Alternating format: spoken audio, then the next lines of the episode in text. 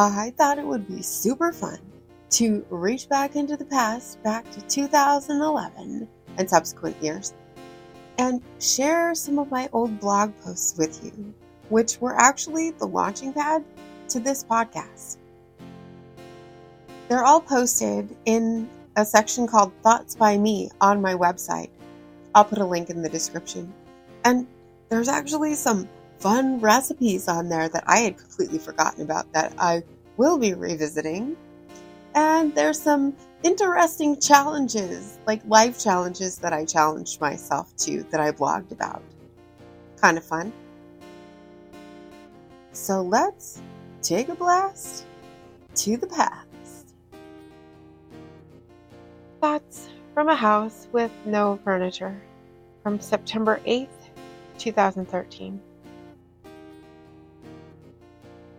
It's funny how life can change completely in just a moment, and nothing will ever be the same again.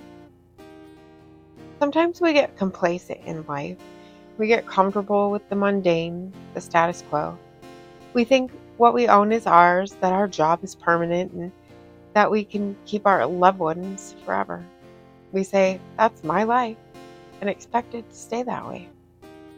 I believe that in January, God told me this would be my year of new beginnings. I was excited to see what was in store for me. The first half of the year, I spent a lot of time with doctors and specialists trying to find out why I have this pain in my lower left abdomen. Hundreds of dollars later, they still had no answer for me except that I have weird blood and unexplained pain. Thanks, I figured the latter part out on my own. In March, my dad, who had been battling COPD and emphysema for six years, found out he also had adenocarcinoma, lung cancer. Then in May, that terrible tornado hit Oklahoma City and some ladies from my church and I headed out to offer a hand. It was oppressive and devastating to see the devastation left in its wake. It was emotionally as well as physically draining. Meanwhile, my family was going through a very difficult time. Dad sent a midnight text the last night we were there in Oklahoma asking me to call as soon as I could because my little sister needed some help. When we returned to Virginia, I posted the pictures that I had taken in Oklahoma on my Facebook page in hopes that it would spark others to go and lend a hand. My dad made a comment on one of the pictures that I took as an insult. For 38 years, Dad and I spent a lot of time misunderstanding one another. I called and yelled at him. The insult had cut deep. He told me to call back when I knew what I was talking about, then sent me a nasty email one week later, he was hospitalized. The last words I had with him were, Catch you on the flip side. And I'll tell you now, it wasn't worth it. It was a waste. Our fight was ridiculous and stupid. My sister tried to talk me into calling him. I don't want you to regret this, sissy, she said. I'll hold the phone up to his ear for you. At that point, he couldn't talk with tubes down his throat, but he could react still. I missed my opportunity because of stubbornness. On July 12th, my older brother flew me to Arizona to see my dad, who had been in an induced coma for weeks.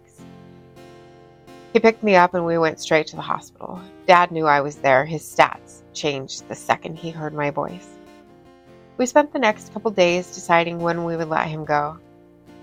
On Monday, July 15th, my dad left this world, with his hand in mine and his eyes on me I felt his soul go home. Exactly one week later, my ferret, Bug, who I had for seven years since he was a baby, died. I spent the month with my family. When I got home, I made hubby's life difficult with major pressure on him to look for a job in Tucson, so I didn't miss any more opportunities with my family. We got in a huge fight, and he said, Just go then, Nikki. I have a great job here. This is where I will be if you decide to come back. I snarkily replied, You can't guarantee any job, and stormed out the door. After a long walk, walking has been helping me with depression. And a long makeup talk, he agreed to diligently look for work in Arizona.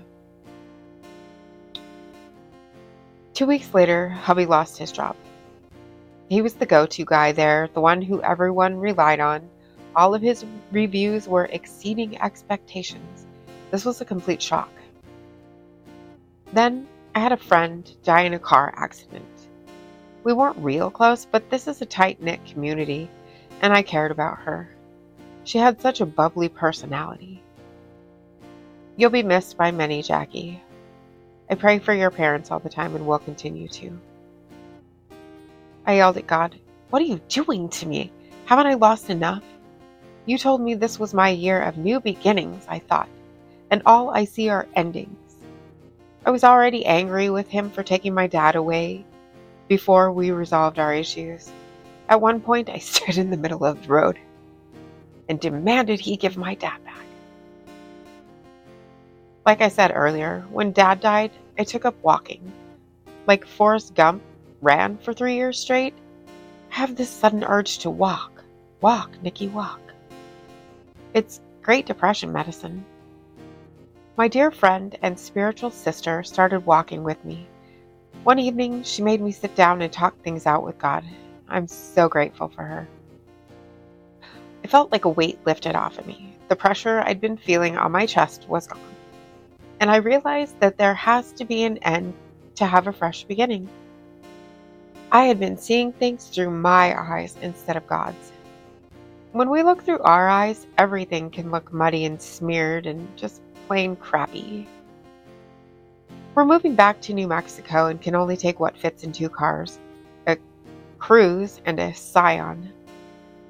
I'm learning a new lesson on what's really important in life I'm a photographer and have 38 years worth of albums and scrapbooks and miscellaneous pictures that haven't quite made it into those yet. We accumulate stuff. I always joked around saying, if something ever happened with my marriage, you'd see me driving down the road with my dining room table and eight chairs strapped to my roof. I sold that $1,100 table for $450 yesterday, and I'm okay with that. My house is nearly empty, but there's laughter in my house.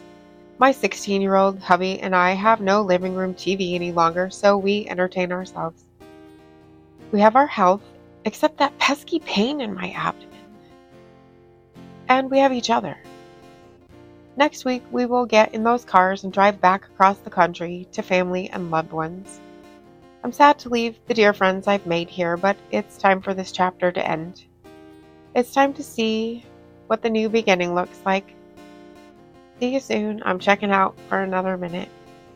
Thank you so much for being here today. If you haven't already, hit that subscribe button right there for me. And click the bell if you want notifications. And hit that like button too. And I will see you next time. Maranatha.